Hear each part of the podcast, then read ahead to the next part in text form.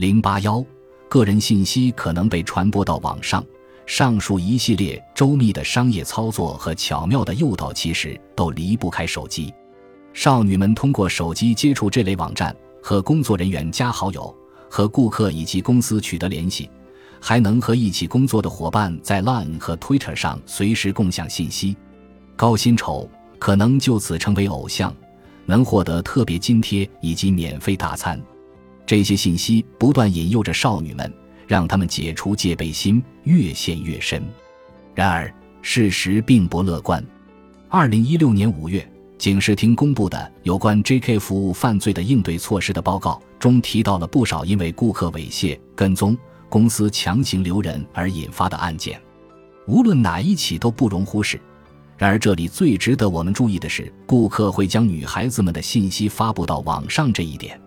少女们可能在 SNS 上和对方取得联系，或者一起散步、做按摩时泄露了自己的信息。有的顾客甚至会在享受色情服务时偷偷录像。前文提到的在线聊天也是一样的，只要将身体、脸暴露在镜头前，就可能被有心之人利用。然而，花季少女们并没有意识到这些。如今，各种各样的信息充斥着我们的生活。可偏偏究竟出现了什么样的犯罪？这背后又有着怎样的危险？之类的消息却始终没有传递到女孩们的心里。诚然，只要在网上搜一下，就能看到警视厅发布的公告。可这些公告写得太过书面且官方。比如猥亵案件，他们是这样写的：一名男性顾客在和女高中生散步途中，将其带入卡拉 OK 的包间，购买该女生的内衣后。逼他手淫，因为是官方公布的内容，自然不能写得太详细。可这公事公办的措辞，对于当时对象的女高中生群体而言，起不到什么警醒的作用。但与此同时，一些有冲击力且诱人的内容却牢牢锁定他们的视线，就像华会收到的一日 cosplay 模特邮件一样，吸引眼球并且刺激欲望。这些信息的背后是精心设计的陷阱。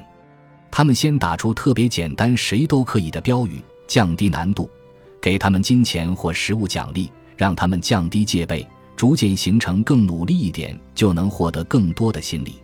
这不是仅存在于 J.K. 服务行业的问题。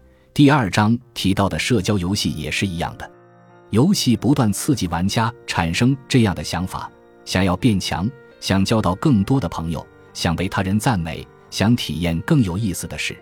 然而，在虚拟世界里，并没有现实中游戏厅那些禁止未满十六岁的未成年人十八点以后单独进入，未满十八岁的则延长到二十二点的规定。